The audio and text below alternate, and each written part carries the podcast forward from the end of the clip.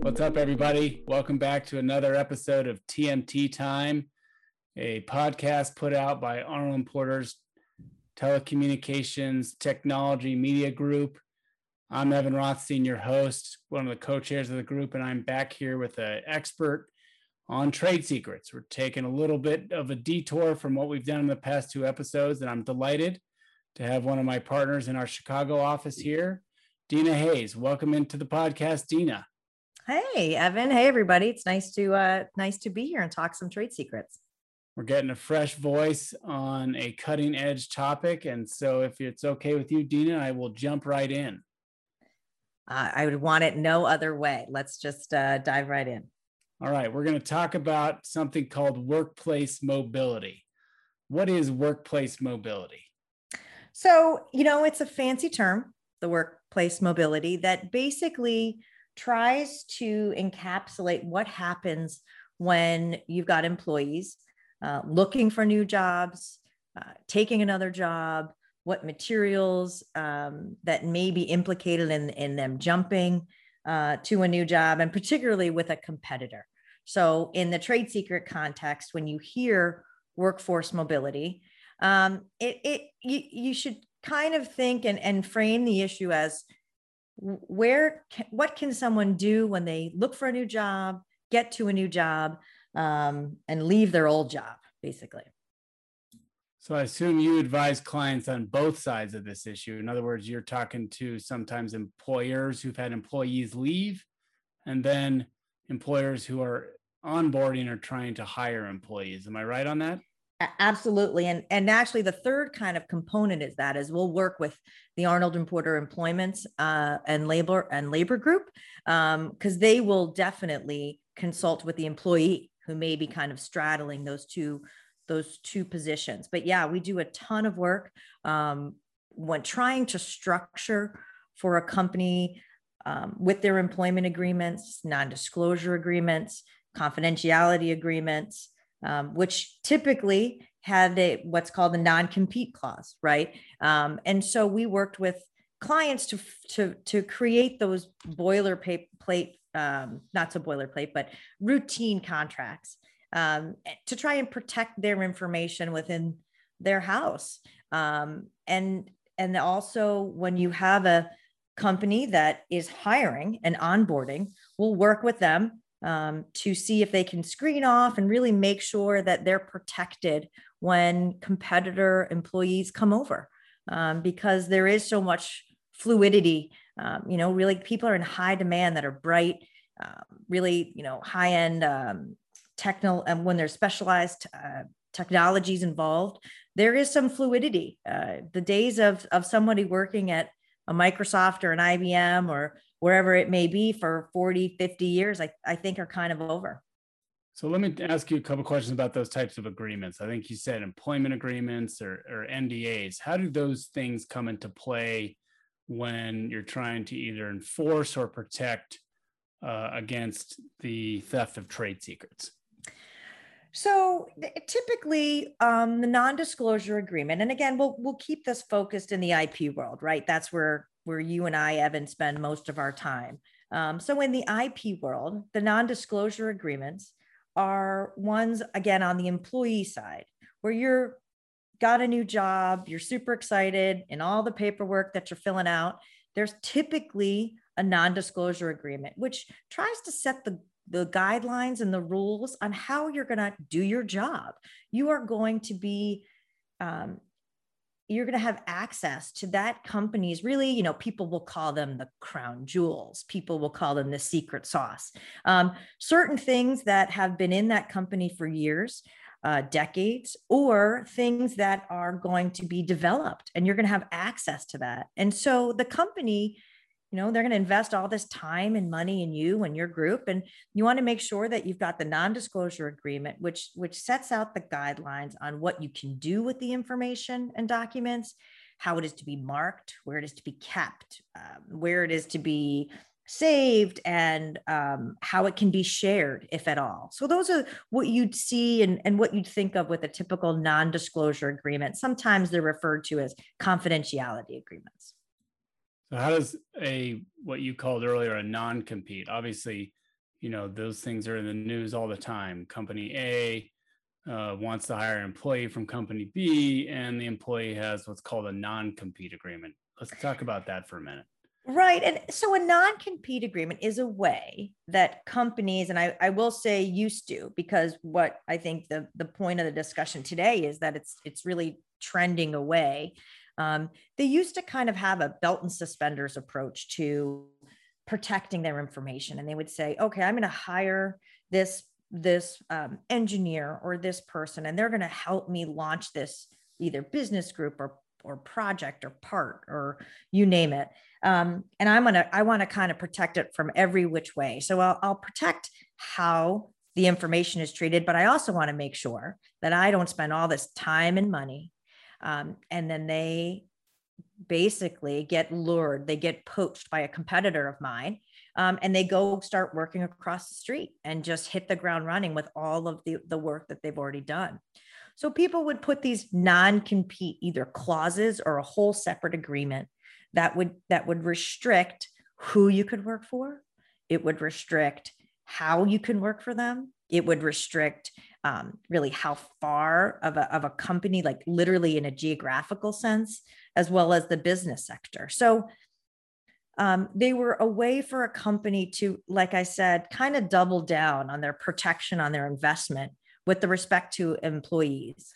Um, and they've they were they're routine and and they were pretty accepted for a long long time and i think recently um, states have have been in the situation where they find that they're not protective of the actual employees that they're hurting the employees the workforce because of mm-hmm. their restraint on being able to find a place to work. Yeah actually in my state in Colorado, the non compete agreement is per se invalid statutory wise unless you fit under a couple of really narrow exceptions, including sale of a business or you're the employee is at a super high level that she or he has such incredible access to this type of trade secret information that if he or she was to go to a new company, then you know they could enforce a non-compete. But most of the time here, they're invalid. I actually read uh, recently that there was actually a bill going through Congress, uh, which kind of spurred this whole podcast. So I, I want to, I don't want to like hide the lead here for you, Dina, but the there's something called the Workplace Mobility Act at the federal level. Why don't you tell us what that is? Exactly. And like like what you'll see with most federal statutes is they try to have the uniformity that state protections have tried to kind of patchwork provide. So like you said in in the state you're in uh, California is it is very um, anti non-compete. So what the federal uh, statute attempts to do, and it's actually got bipartisan support. It's one um, in in one version of another that's been introduced a number of times um, and just really not gain much traction. But basically, it, it, it does exactly that. It invalidates most non competes, restrain on employee mobility.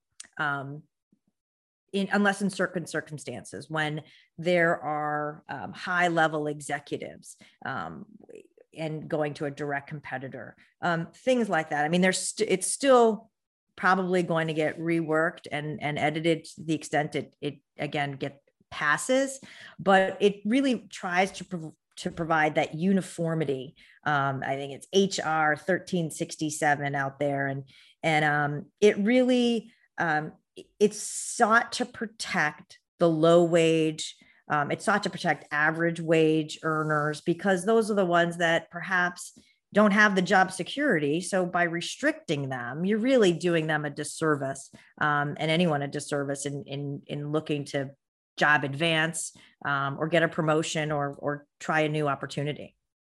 Yeah, I got to tell you, I get these reports here in Colorado of lawsuits that get filed every night, and sometimes I see these cases that get filed mostly in state courts where a, a, a paving company is suing someone who has left their job and gone to a different paving company and you pull it up and it's just someone who is literally like boots on the ground type people and he or she has a non-compete and they're trying to stop him or her from going to work somewhere else. And that really bugs me because i you know i look at this like you do from a, an ip perspective technology perspective. I'm looking at if someone has like you know the crown jewels source code and they have access and they wrote the source code and now they're going to another competitor like a, a google or uber waymo type situation.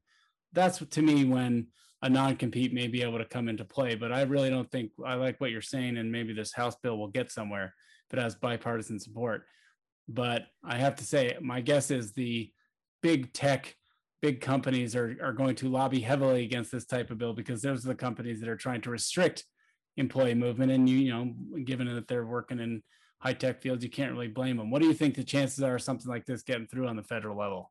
You know, I, I think it's I think it's got a decent chance. I think because there are other protections, right? And I think that's what a lot of the the supporters and proponents of the federal statute say is look, you've got trade secret protection you've got patent protection, you've got copyright. You know, there are so many other avenues for you to protect your information should it get into the hands of a competitor.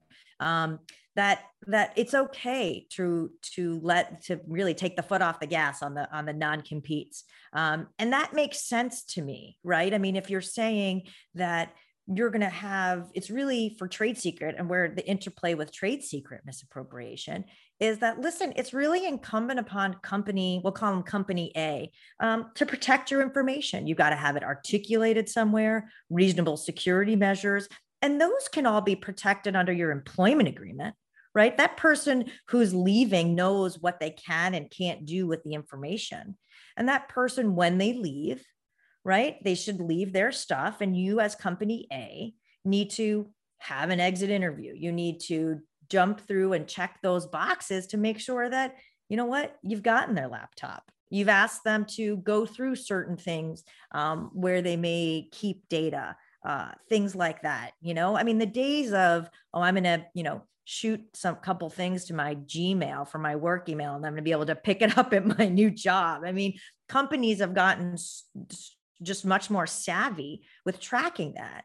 Um, and so there are other ways to protect a company's information. It's it's not going to be um, one where just because the non competes aren't enforceable on a on a large scale that you're really kind of uh, opening the doors to the barn. Um, and so it really, it, again, it puts, I think, um, the impetus on, again, what trade secrets are for. Protect your information. Know where it is. Now i mean evan look at where we're going to be with with so many people working from home right? You have a lot of people working from home or working remotely over the past year. The information that they they probably have locally perhaps on their home network or things like that that are not maybe as secure as you would like in the office. Um, and now re-entering the workforce. Um, suppose your your employer is not going to let you have the flexibility that you've had this past year. So, you know what, I'm going to look for a new job that's going to provide that flexibility. And so, really, it's the timing, I think, is interesting when you've got people re entering the workforce, uh, thinking about the IP issues, about where their information is and how it's to be protected, um, and at the same time, uh, not uh, inhibiting people's uh, ability to to get a new job or or look for new opportunities. Yeah, that I mean, I, I agree with you. Uh, to pick up on that last piece you just mentioned, everybody working from home, or most people working from home, it's much more difficult to monitor what they're doing and prevent them from going somewhere else. And I agree with you that it is incumbent upon the employers uh, to put those adequate protections in place and make sure that their employees are doing what they're supposed to doing. And I think, you know, the non-compete is one piece of that, uh, but it doesn't it doesn't really solve the puzzle, or it's not the whole puzzle. And I kind of agree with some of the policy behind the HR 1367, and we know Biden's pro-union and pro labor. So perhaps we'll get some more movement on that. I got to tell you though, I, am working on this case right now, and granted, the fact scenarios from many years ago, but the enforcer of the trade secrets in my instance allowed the individual who left to continue accessing his email system after he was terminated for almost a month. Yeah. And is still trying to enforce things that he may have allegedly took. And I think, you know, in that situation, like that's got to be on the employer, right? Yeah, you know, it does. But then let's, but the mirror side of that, and I can make the argument that as I'm hiring, I should also really sharpen my pencil on what my policies and procedures are going to be when I'm hiring someone that I know was a competitor, worked for a competitor of mine, right? I, that's probably why I'm hiring them. they have this knowledge and and and experience, and you know that's that know-how piece, which is really hard to to enforce from the trade secret sense. But if they've got the documents and the contacts, um, you as as the hiring company should also make sure that you check your own boxes to um, educate that person, remind them of their obligations, remind them of what they should not be taking with them, using, sharing with their employee, with their new their new uh, coworkers, because it is super hard to put that genie back in the bottle once there's been some um, you know, one email kind of, you know, lasts a, a, a, million years about where that can end up and um, be documented. So uh, on the on the side it is yes i think the the first round of protection is is the the company where the employee is leaving but also uh, we consult with our clients a ton about okay let's have some policies and procedures i mean what do you want your hiring intake to look like um, and having the benefit of both consulting on the on the exit interview side gives you some insight uh, on on what you should be looking on the in, on the intake as well. So my takeaway from this, and what I hope our listeners are taking away from this, is while we can retain you to help litigate the situation of trade secret theft when it happens, the better hire is to bring you inside to the company before it happens to help the company plan and create a coherent trade secret protection strategy an employment strategy so that when these things do happen, or one, prevent them from happening, and when they do happen, they have the things put in place to be able to quickly snuff out anything that may happen as a result of an employee leaving.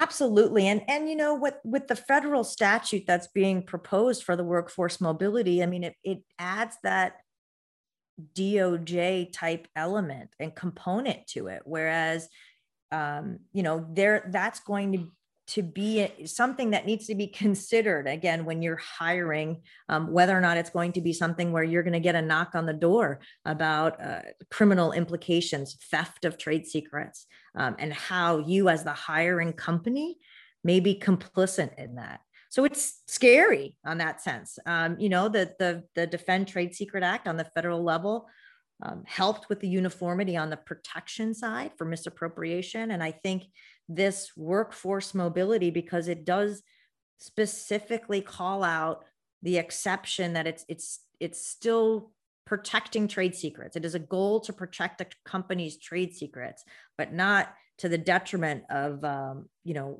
the workforce mobility. I mean, it's it didn't have to get a creative title. It's it's does it serves its purpose.